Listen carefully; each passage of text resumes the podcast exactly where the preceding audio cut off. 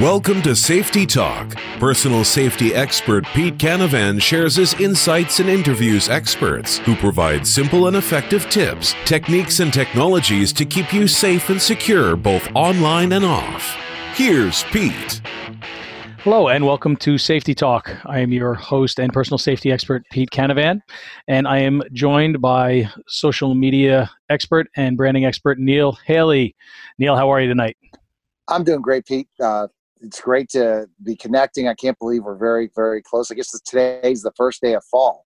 So uh, exciting times for sure. So I'm excited to talk to you today.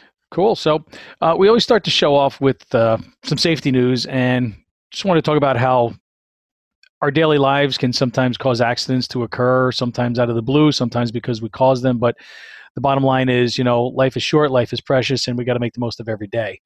Uh, we have a former Ole Miss and Texas quarterback, 32 year old Jevan Snead, who died yesterday in Texas. Don't know what happened or why, but uh, they don't suspect any foul play. But, you know, here's somebody who's young and in shape and they're dead. No reason why, just some kind of crazy thing. And strangely enough, also in Texas, we have a 16 year old high school boy who was playing in a parking lot with his brother running around. And all of a sudden said to his brother, I can't breathe. And he collapsed and he died. His brother called 911. There was nothing they could do and uh, so it's, it's, some scary stuff. And then we have a country singer who died in a triple vehicle car crash, uh, Kylie Rae Harris. Don't know how many people are uh, familiar with her, but uh, she was in a car wreck with another 16 year old girl who was also killed uh, in New Mexico. Uh, apparently, her, she was driving over 100 miles an hour and hit something, and now she has left the country music community one singer less. So, you know, nobody's invincible. We have to be aware of what we have control over. And we're going to be talking about our control over our emotions with today's guest and really dive into some very interesting information. So, our guest today uh, earned his PhD in school psychology from Texas A&M University. He also completed his clinical training at Harvard Medical School. He has a postdoctorate uh, in clinical psychology from Brown University's um, Alpert Medical School as well. Now, like many people in the mental health uh, working community, he was drawn into that field as a result of his own difficult past. Uh, he was raised in a poor single parent home in South Texas. Uh, he was actually placed in substitute care as an adolescent after he got in trouble with the law a few times. So he credits his turnaround and much of his success to the teachers in his life who took the time to know him, to build relationships with him, and really, you know, speak the truth to him about life. Uh, he's the author of the best-selling book, The Power of a Teacher, which I'll have to get my my wife and uh, and Neil's a teacher as well, uh, and his book is uh, something I know Absolutely. already be uh, interested in. Sure. Uh, but his new book uh, is something very, very interesting, and we're going to be talking a lot about that today. And the title is EQ Intervention Shaping a Self Aware Generation Through Social and Emotional Learning. And this book is scheduled for release this coming spring. So I'm looking forward to giving you all a sneak peek into that with, um, with today's guest. So it's my pleasure to welcome Dr. Adam Saenz to Safety Talk. Welcome, Doc. Welcome, Doc. How are you? Good, good. It's good to be with you tonight. Thank you. Sure. Thanks for being here. I'm excited to have you on. Uh, Thank you. Absolutely. Yeah. Talk a bit about your uh, expertise as someone. Obviously, you have an advanced doctorate in school psychology, and that's got to be something that's been uh, very interesting. I can only imagine what you've seen, experienced, and observed uh, in today's youth and how it relates to psychology and how really social media is really hmm. shaping mm. a generation. Yeah. Uh, now, I did some research for today's interview because you know, e, you know, everybody knows what IQ is, right? Intelligence quotient. You know how smart you are, right. supposedly, uh, but not everybody's familiar with EQ, and That's so right. just that you know stands for emotional quotient, right? Exactly. Uh, I found this pretty interesting because, as I said, I didn't really know much about it, but uh, correct me if I'm wrong, but it's essentially the capability of individuals to recognize their own emotions, recognize the emotions of other people's, being able to sort of discern, you know, between the different feelings and then to use that information to guide their thinking, to guide their behavior, and then help them adapt to situations and people and even help them achieve their goals in life, right? Mm-hmm. No, that's it. That's exactly what it is. Now, it's so important. And I mean, maybe would you say it's even more important than IQ at this point? Mm-hmm. Depending on, on your task, yes, absolutely. There's a lot of research that's showing, even in the corporate world, that emotional intelligence, uh, people who do well um, in professional settings, uh, IQ is an important factor, but EQ is by far the, the, the driving factor from um, whether you're entry level position, mid management to upper uh, C suite position. It's emotional intelligence really that's the determining factor. So it's it's absolutely critical. See, so, uh, wow. Go ahead. I mean, I was going to add real quick to that, Pete. When I when I hear something like that, then why are we always focusing on the other intelligence instead of the emotional? Good question, right? And how we, yeah.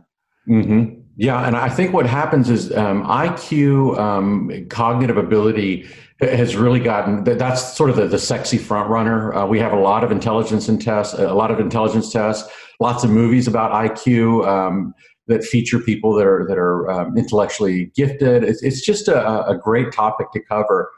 But uh, you know, the research shows that uh, it's really emotional intelligence that drives sustainability and success in the long run.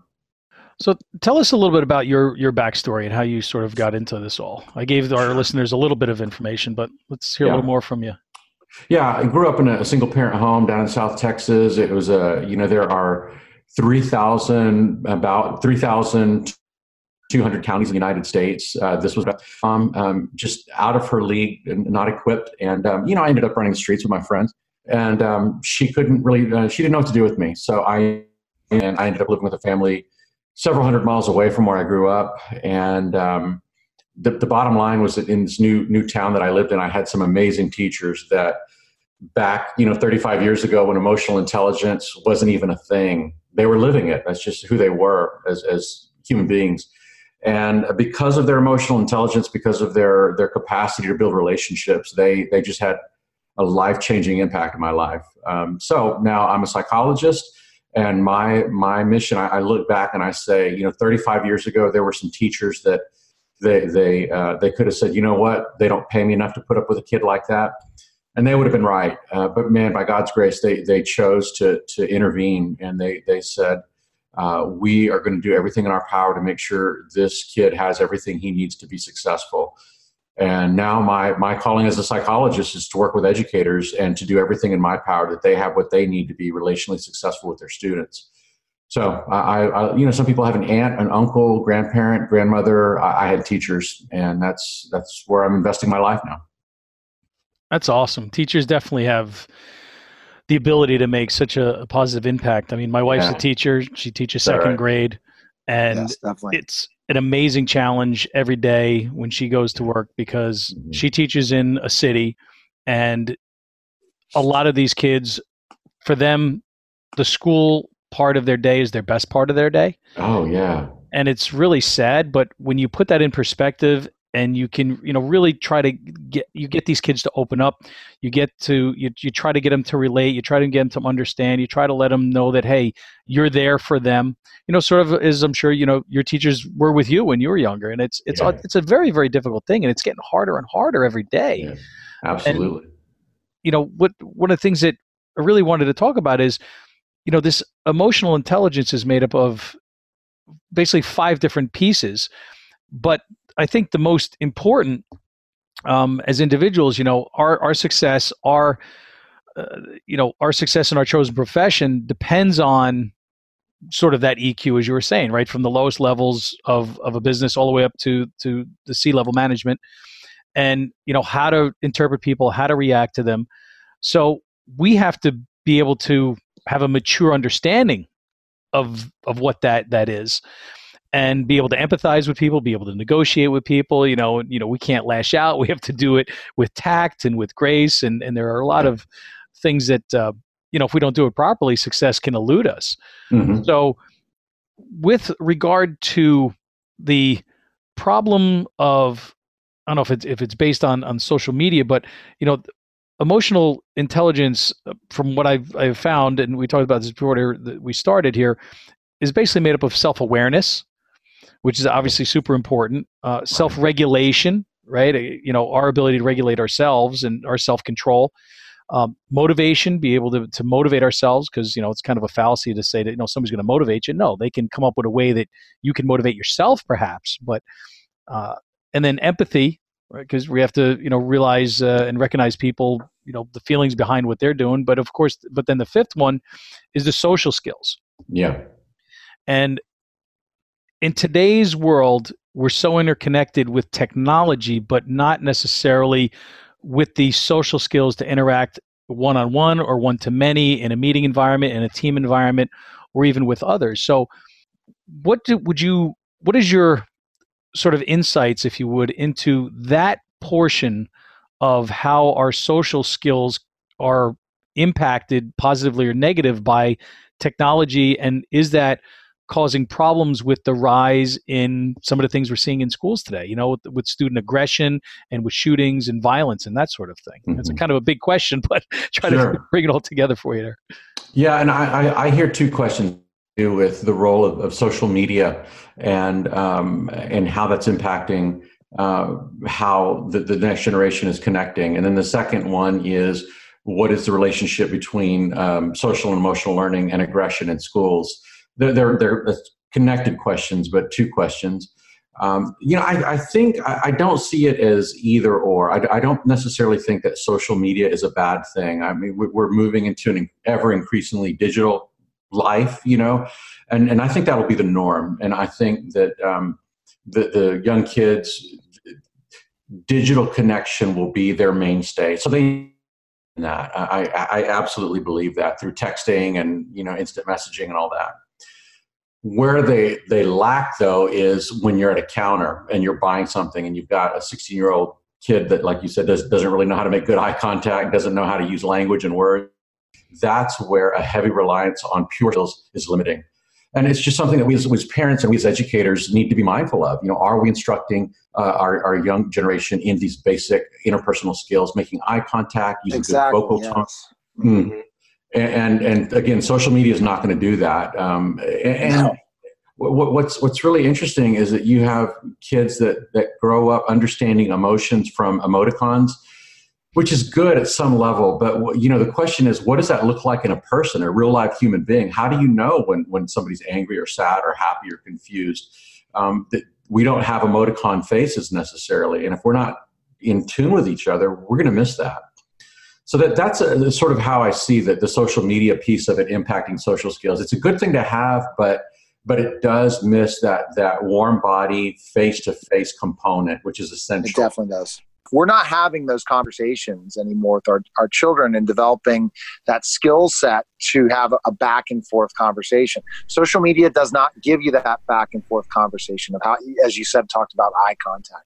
Uh, there's not as many opportunities in pre- presenting themselves in specific ways and involving adult conversations they can get glued to their phones and glued to their screens that they really don't interact with their parents or loved ones or other adults. So it's our job as parents to make sure we have those conversations. We really look at those interpersonal skills so that they're able to be able to communicate in that way and not just this quick text message or hey um, i'm going to think about it way not like immediate that's the other thing in social media or in texting with young people today, it's not an immediate response. It sometimes takes 20 seconds, 30 seconds to a minute, where when you have to have hold a conversation, it has to be back and forth very quickly.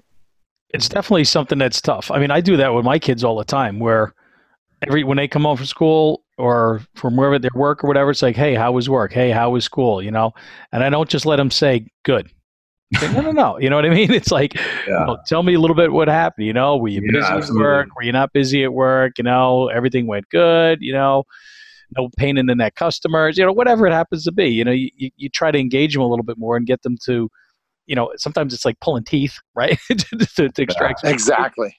But uh, but it's extremely important as parents, I think, to do that because they're not getting all of that uh, from their peers. I mean, if if your kids are, you know, like my middle one, he's out all the time. He's always with his friends. He's not on the computer much. He's not on the Xbox or anything.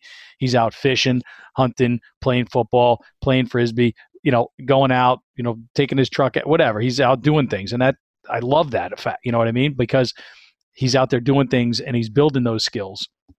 of interacting and, and dealing with people and i know he's going to be tremendously successful as a result of it right and uh, you know we are talking about the difference between how eq versus iq you know and how one can be that much more important than the other right? Eq but yet like neil mentioned the emphasis is on the intelligence part of it you know? Where'd you go to school? What are your grades? Et cetera et cetera. But you could be brilliant and not be able to articulate your thoughts and what good are you? Yeah.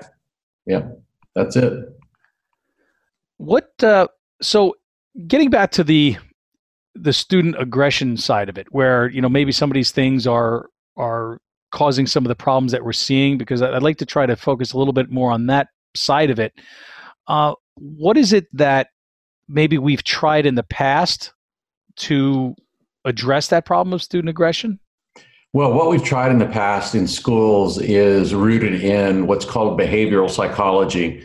So, if you ever had a, just a basic undergrad psychology course, um, think of behavioral psychology as Pavlov with the dogs, right? It's all about antecedent behavior and consequence, stimulus, classical conditioning, and and the the core of that is let me find things about you that bring you pain, things you like and things you don't like, and I'm going to use those things to shape your behavior. So in um, in schools, things that, that students like are extra computer time or um, social status, um, things they don't like, theoretically, office referrals, suspensions, right?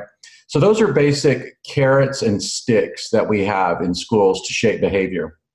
The problem with that model is that those carrots and sticks, they, they don't work on this generation. Um, kids don't care about the carrots that we're offering. They're not big enough. They're not sweet enough enough, and the sticks don't scare them anymore. You know, like one kid said, um, um, "Go ahead and suspend me. Last time you suspended me, um, my mom picked me up. We got ice cream, and I got to go watch cartoons.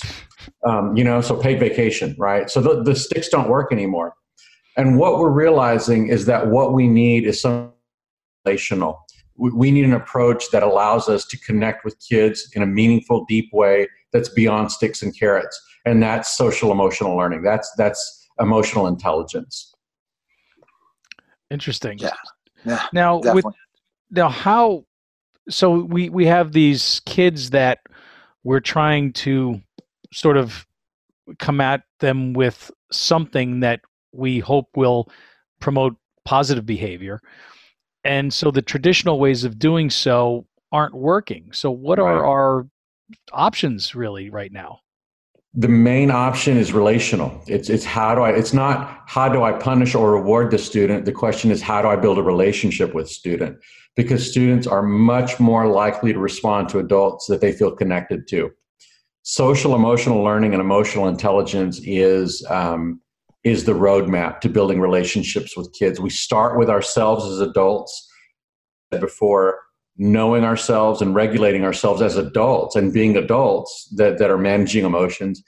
Kids see that and they learn from that. They're learning from us anyway, but this allows us to be the best version of ourselves so that we can be good um, uh, examples for students. They respect that, they admire that, and they're drawn into that through relationship. And then we, in turn, through our own empathy as adults, can uh, understand their stories and their struggles and their pain, which gives us more patience and empathy for them. We don't get as frustrated with them, and we're, we're much more willing to, to come alongside of them and, and be a support to them.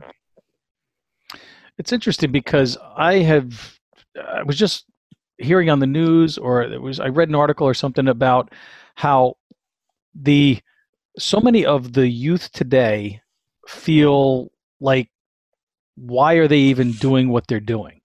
Like they feel right. like the, the world is is not going in the direction that they like. And of course, I blame the media for a lot of these negative portrayals. They feel like they've got to go completely the opposite of what's out there today, thinking that whatever is different must be better, you know, mm. and we can take that any way we want. Uh, you look at that in the political arena with you know how there's so much interest now in socialism, which is scared as the crap out of me, right? Uh, because people just don't understand, but they think, well, you know what, something's got to be better because what's out there right now isn't working, and so that sort of lack of caring and that attitude of well it doesn't matter anyway what i do or how i perform etc is really scary. Yeah. Yeah it really is and, and, and if there's one thing we want our, our youth to understand it's that their voice matters their decisions matter their choice matters and they really can make a positive impact. That that cynicism that you're describing is um, scary is a good word for it. Right there's, that's just yeah that's just i mean that's the problem in a lot of ways is that everybody's been handed things in their lives at different times now young people that they think that everything should be easy and nothing hard. Doctor how do you kind of express that to teach that eq as you talked about how important that emotional intelligence is versus you know psychologically the hey they're really intelligent. They're going to be performing great levels the greatest intelligence, but once they get to a job or there's a boss or some person that expects huge results and the pressure comes and the stress comes, they're not used to that. They're not used to the specific things. And that's where it causes a lot of people with depression, different things like that. So what can we do in that situation to deal with those situations for people, for young people to deal with this, especially when it becomes challenging and it's not going to be as easy as everything that came easy to them their whole lives. Well, I think that the, the key there is um, to for for schools to practice systematic social and emotional learning curriculum. And basically, what that means is um, for schools to have dedicated times to teach young men, young women, um, primary and secondary students about um, emotions. Essentially, what are they, and how do I manage them effectively? When I'm when I'm frustrated, it's okay to be frustrated, but what can I do with that feeling to make my life better? When I'm angry, it's okay to be angry, but what can I do to use that anger to make my life better and, and the lives of the people around me better? So, so the big picture, the big idea, the roadmap is to help understand, as the, the great Fred Rogers said, um, all emotions are mentionable and all emotions are manageable that's our goal is to help kids understand that whatever your feeling is whatever your emotion is there's a way to harness that emotion to make your life better. Yes. That's so true because there are so many things that we have to contend with today. And you know anger is something that's natural you know we all get angry from time to time but whatever it happens to be you know we also get sad. We have we're happy we're joyous. I mean that we are our emotions you know run from the highest of highs to the lowest of lows and understanding how we can harness that to first of all understand that it is normal right? Yeah. And then secondly how do we take that and turn that into something that can be fuel for our fire yeah. right? They can drive us forward they can you know be that that catalyst that maybe you know causes some change to happen or you know enables us to to get to the next level by saying you know what i'm not going to let you know X, Y, and Z bother me. You know, there are kids out there or just watch some some interview with a football player, and he's like, you know what? I love it when people tell me I can't do something. Because then yes. I go and prove them wrong, and I'm like, you know what? I love it. mm, yes, because it's so true. Now, I mean, so basically, I mean, in a nutshell, this, you know, our emotional intelligence quotient, our EQ, it's it's our ability to understand other people. It's our ability to understand what motivates them. Under it's it's what uh, you know what we can use to understand them so that we can work with them, right? And and these are all things that are imperative for success, no matter you know what it is that you're trying to do. Um, the yeah. the five categories of what's you know de- defined in EQ are uh, this our self awareness, right? And that's of course our ability to recognize those emotions as they're happening to us, right? Because we're talking just you know, about emotions right now. So that can be very difficult for people because it forces them to tune into their feelings. Yes. And so many people, I think, are not tuned into their feelings, and that's probably the reason why we have so many emotional support animals out there. Yeah, exactly. I think you're exactly right. I mean, if you think about it, it's crazy. I mean, you know, the, mm-hmm. and another causing all kinds of problems for people because they're bringing these animals in places they shouldn't be. Mm-hmm. So, I mean, that that's a big big problem, I think. And so, I mean, obviously, so that that's first, and then um, being able to regulate those controls so that we don't fall into some extreme anxiety or some extreme depression. Uh, we've got to be able to be strong enough that we can control the emotions that we're experiencing to a certain extent because if we don't then they're going to control us right so i mean that's you know and that's again i think there are a lot of people that they turn to medication they turn to drugs they turn to other things that they can say well you know this is the you know the problem i'm having and i'm doing this for it and it's not working. And so it's it's the fault of the medicine or whatever. It's not my fault. And i mean that's Mhm. crazy. We have to really be the percent and that yeah well we just have to be we have to be you know con- con- we have to be in control of our own things. We have to accept that responsibility. I mean go on neil. Isn't there what percentage i was hearing about uh, doctor i was hearing about specifically certain percentages of kid of kids and adults that have some sort of mental disorder at one point in their lives? It's a it's a huge percent isn't it? Well, I know that that um, f- uh, the the uh, Institute of Mental Health did a survey in 2016, and um, one in five, um, 20% of teenagers between the ages of 13 and 17 will experience a severe, not not mild and not moderate, but severe Wow. mental disorder.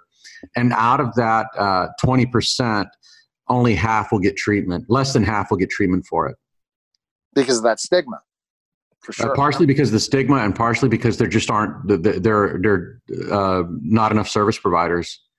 truly yeah that's a you huge know, and- percentage In, in my my clinic in College Station here in Texas, um, we have 25 uh, mental health professionals on our staff, and um, we get uh, on a slow day we'll get 15 phone calls. Uh, on a busy day we'll get 30 um, requesting therapy, and um, you know the the um, uh, most therapists a full caseload for them is 20 clients a week, maybe 25 clients a week.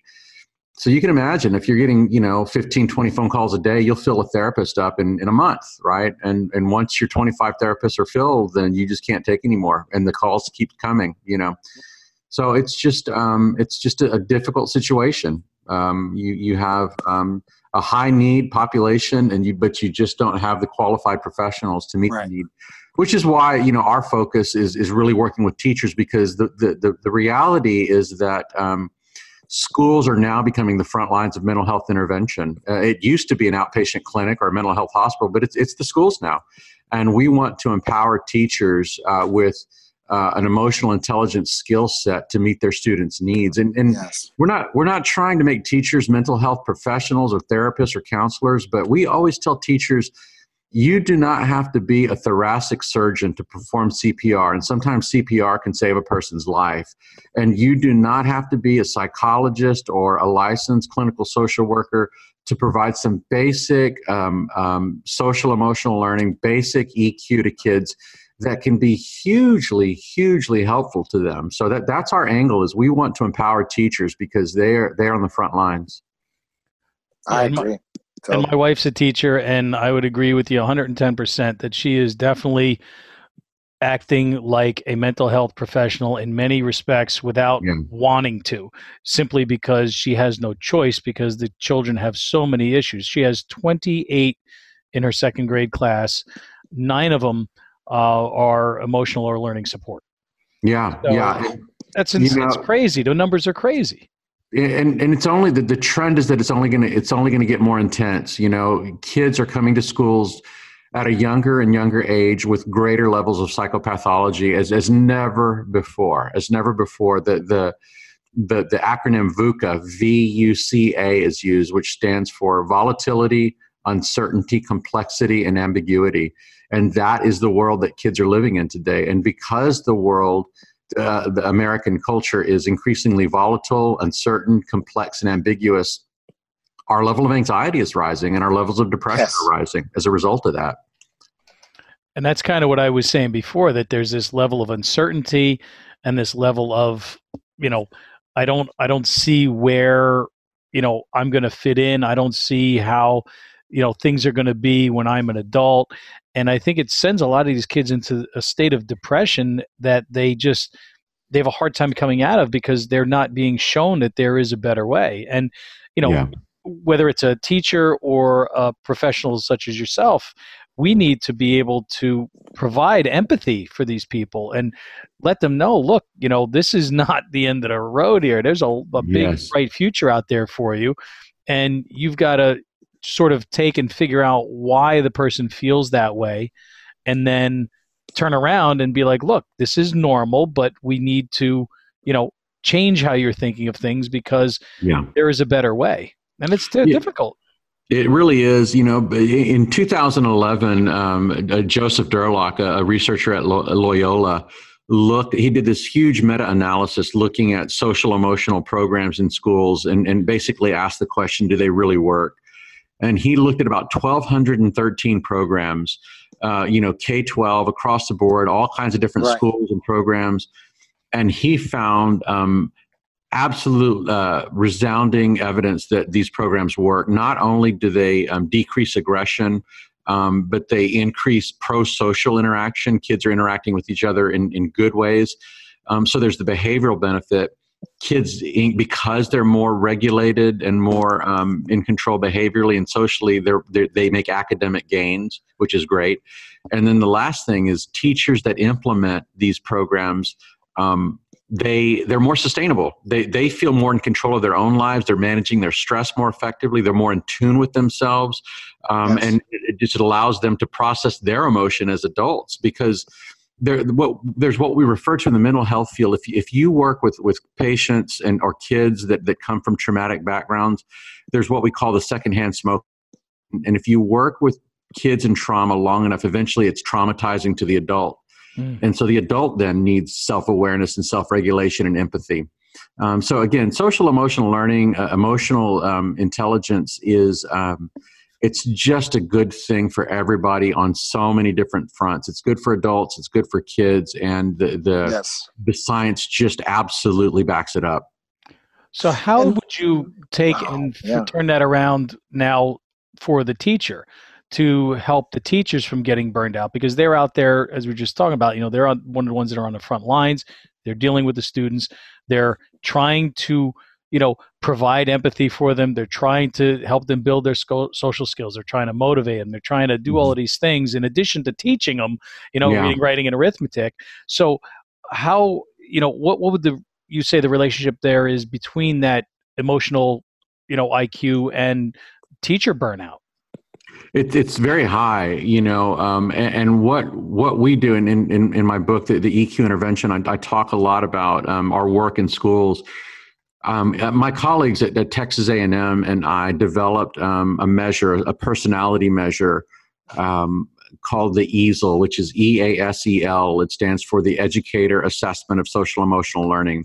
And when we work on campuses with with educators, with teachers we have them take our personality test online and it measures their personality style it measures their capacity for emotional intelligence and it measures their vulnerability to stress and we use that to help them understand based on their personalities which students are going to be easy for them and which are going to be challenging for them based on their own strengths and weaknesses and what they can do to modulate that and, yeah. and, and minimize the liabilities uh, we give them stress management coping plans based on the fight or flight response. So, who are the people you need to be reaching out to? Um, how can you pull back and reflect on your practice as an educator?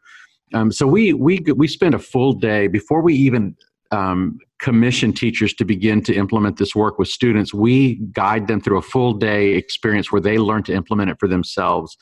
And you know the the feedback we're getting it's it's it's across the board teachers are saying thank you thank you thank you thank you we understand that we're here for kids but good lord nobody is asking how we're doing you know um, so we want we want the teachers to be um, sustainable we want them to bring their a game uh, we want them to feel loved encouraged seen and heard because the best intervention for every student the best intervention bar none is a healthy adult in the classroom and that's the starting yes. point it's so so true. The starting point, and if they're not healthy, we look at those needs, right? Maslow hi- hierarchy of needs. You're not going to be able to teach a student unless they feel good about themselves, unless yeah. they trust themselves. Uh, they're not thinking about their home life. They're not thinking about what's happening when they're getting bullied. They're really just their focus is can be on school, and that yeah. doesn't happen with a lot of kids. And but by teaching them how to deal with these things through mental health strategies and different programs that need, it sounds like that we need to have more and more of these programs for kids less kids will commit suicide and we'll have more kids that feel happy about themselves absolutely. And and less less students will have to ret- resort to violence as a way to express their emotion. Yes. so the book is is uh, coming out in the spring. It's called the eq intervention shaping a self-aware generation through social and emotional learning. So is the book targeted towards teachers? Primarily that's the, that's the main audience educators educators and getting them to basically understand like you know you were just saying this teacher saying to you thank you for you know having something that's actually addressing me and the stresses that i'm under yes. trying to teach these skills and, and teach these right. kids right and once the teachers master that then we guide them through okay now this is how you model it for students these are practical things you can do for students to help them understand their self-awareness and their self-regulation Right. I'm going to put a debate out here really quickly about what about the therapy that they're implementing in school districts, I think in New York area, where they all have to go through, the teachers have to teach mental health strategies to their kids in fifth grade. Doctor, what is your thought process on that? Do you think that they need a book like yourselves, yourself to, to go ahead and utilize? They're coming up with saying that they have to plan it into their curriculum. The concern I have is a lot of times we are are forced to do certain standards, and yet we're not trained enough to be able to implement them in the classroom, and then we make the we do the wrong things that could be a detriment towards that student. I, I think you're right. You know, I mean, I, I, think it's a great initiative. It's a great idea, um, but it's it's a bad idea if we're not going to um, empower educators to to be successful with it. So, if if we count the cost and really really devote the time and the resources necessary to appropriately train educators, it's great. But if not, then it's it's probably not going to be very helpful for anyone. It's probably just going to be overwhelming, really. Yeah, when we force something as a teacher, we usually just they jam it down our throats that we have to plan it, and we still have to hit all the benchmarks of assessments and all these different things. It's not done well. You really have to get a teacher buy-in. That's yeah. the big thing, Pete. And Pete, you know you know that when you train too when you train groups of people, they have to get buy into what you believe in. And if they don't, they're never going to implement it, are they, Pete? No, ain't exactly right. I mean, you as a teacher, you know, my wife is a teacher, Adam is, you know, an educator. It's it's very important that we get the right, you know, points across to get people to to move in the direction that we want them to, and it's not easy, and it's getting tougher every single day and uh, so I mean something like this is uh, is awesome because it's going to help the teachers understand what they can do to be more effective to to help this uh, this generation that needs hope. They need understanding. They need empathy. And most of all they need goals and dreams that they can shoot for and let them know that look these are you know anything you want to do you can do. These things are realistic and you know it doesn't matter where you come from it matters where you want to go. Yeah absolutely, absolutely. you hit it. Yeah. it's great great points for sure. Yeah i mean it's interesting too. I mean you adam you have something on the the website about a culture architect. Yeah. And i thought that was very interesting because you say that uh, that cultures just like individual personalities right they go, mm-hmm. they're going to grow either be yeah. as by design or by accident, right? By chance. Right. And yeah. we don't want things to be uh, shaped by chance. We want to be shaping the future of our country, of the world, of our next generation by design. You know, we mm-hmm. shape our children as best as we can as parents. All three of us are parents. And, you know, can we do a better job? Of course, everybody can do a better job. We just do the best job that we can and hope that we do the right thing by our children so that they grow up to be productive, successful members of society.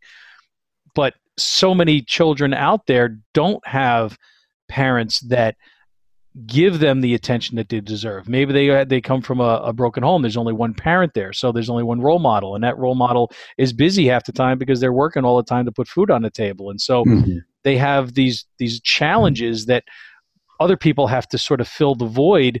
And we hope that the people that are filling that void for them are doing it in a positive way and not in a negative way. And right. unfortunately, we see a lot of that negativity. I mean, look what's going on in places like Chicago, where you have these these gang, you know, killings on a daily basis. The number of, of deaths is skyrocketing. These kids have zero uh, appreciation or respect for human life, and they do whatever they want because they feel there's going to be no consequences, and who really cares anyway? Because you know, whatever they feel the world's going to end tomorrow. Right. It's crazy the the the way that they are looking at at their future. They're not looking at it a way that's healthy. No, I think you're exactly right. it, it is. Um, it's alarming. There's no two ways about it. So, what else can we do to, you know, to shape our culture in a positive way, other than what's being done or can be done in the schools and through, you know, workshops such as what you're you're getting out there to people? I mean, what mm-hmm. what are mm-hmm. your thoughts on what else can be done? You know, I think that the main thing uh, that that can be done apart from what professionals are doing in the in the field is just for the the person who's who's a uh, educator parent is um, just to let kids know. Um, well, I said number one um, to to be self aware and be self regulated. Um, be mindful of yourself. You know, what am I thinking and feeling right now, and am I doing a good job controlling it the way that it needs to be? just by living that and modeling that to kids. I mean, that goes such a long way. Um, and then the second thing is letting kids know that that it's it's okay to feel. You know, especially young men. Yes. You know, we're, we're young men are, are just we're trained that that feelings are you know you're a sissy or some kind of pejorative term if you have feelings and boys don't cry and you need to suck it up and um, you know, maybe there's a time and a place for being tough, but gosh, man, if, if, if our, if we're training boys or anyone for that matter to, to repress emotion, that's just a recipe for disaster. So just giving giving young men and young women too, but certainly young men, giving them the freedom to feel. You know, it's okay to be angry. It's okay to be sad. It's okay to miss somebody. Um, you know, that's a huge way to to shape culture, to shape the next generation. I think what you need to do is come up with a kids version of EQ intervention mm. and turn it into an app. Oh yeah, wouldn't that be something? Yeah, yeah, for sure, for because, sure. Just, and yeah, and then because then it becomes you know then you can sort of have it so that the the children and the kids and the students you know and the younger generation put some of the onus on them as well. Right. Yeah, absolutely. Anything we can do to help kids um, um, self-regulate and own their own emotion and and engage that independently, you know, that's yes. that's a step in the right direction. Uh, fantastic, very interesting information. Really uh, mm. appreciate you coming on the show. Yeah, and um, basically, uh, if anybody's interested in learning more about you, they can go to your your website, right? AdamSaenz.com. That's right. Yes, sir. We'll have that link out there, and it's Saenz spelled S A E N Z. So right. a little bit uh, different. Any last thoughts uh, for our audience there, Dr. Adam? Well, no. I mean, I, I said no. Yes, I do actually. Uh, first, thank you again for the invitation. It's been uh, great to be with you both.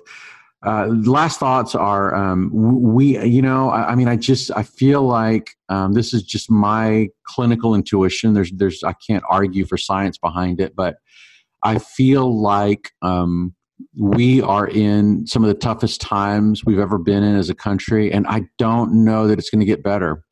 Um, but I, I, also know, you know, I think that um, because the darkness is so dark, man, the light's just going to shine even lighter than it ever has. And so, um, in in the midst of all the stress, we, we are positioned to to to really raise the the most self-aware generation that we've ever known you know? Um, and so I, I, just want to encourage your listeners um, when they're discouraged uh, feeling overwhelmed you know that's understandable. Uh, but also remember you know how can i light a candle? How can i be a light to the, the youth of america uh, how can i help kids understand how to know their feelings and regulate them and, and how can i model that for them there, there's still so much good that can be done absolutely agree we have to end on a positive note, of course. So that's mm. uh, that's awesome, and uh, really appreciate your time. And you know, for anybody interested in learning more, you can visit um, his uh, Dr. Adams website, and uh, really uh, thank you for being on, and thanks for the listeners to for tuning in to Safety Talk. And uh, you can always get past episodes in addition to this episode at our website, safetytalkpodcast.com, and our videos are on our YouTube channel at safetytalkvideos.com. We're also found on all major podcast networks. So download our show and subscribe and stay in a loop on the latest in safety and security and how to protect yourself, your family, and your future. So until next time, right. everybody, stay safe. Thanks for tuning in to Safety Talk.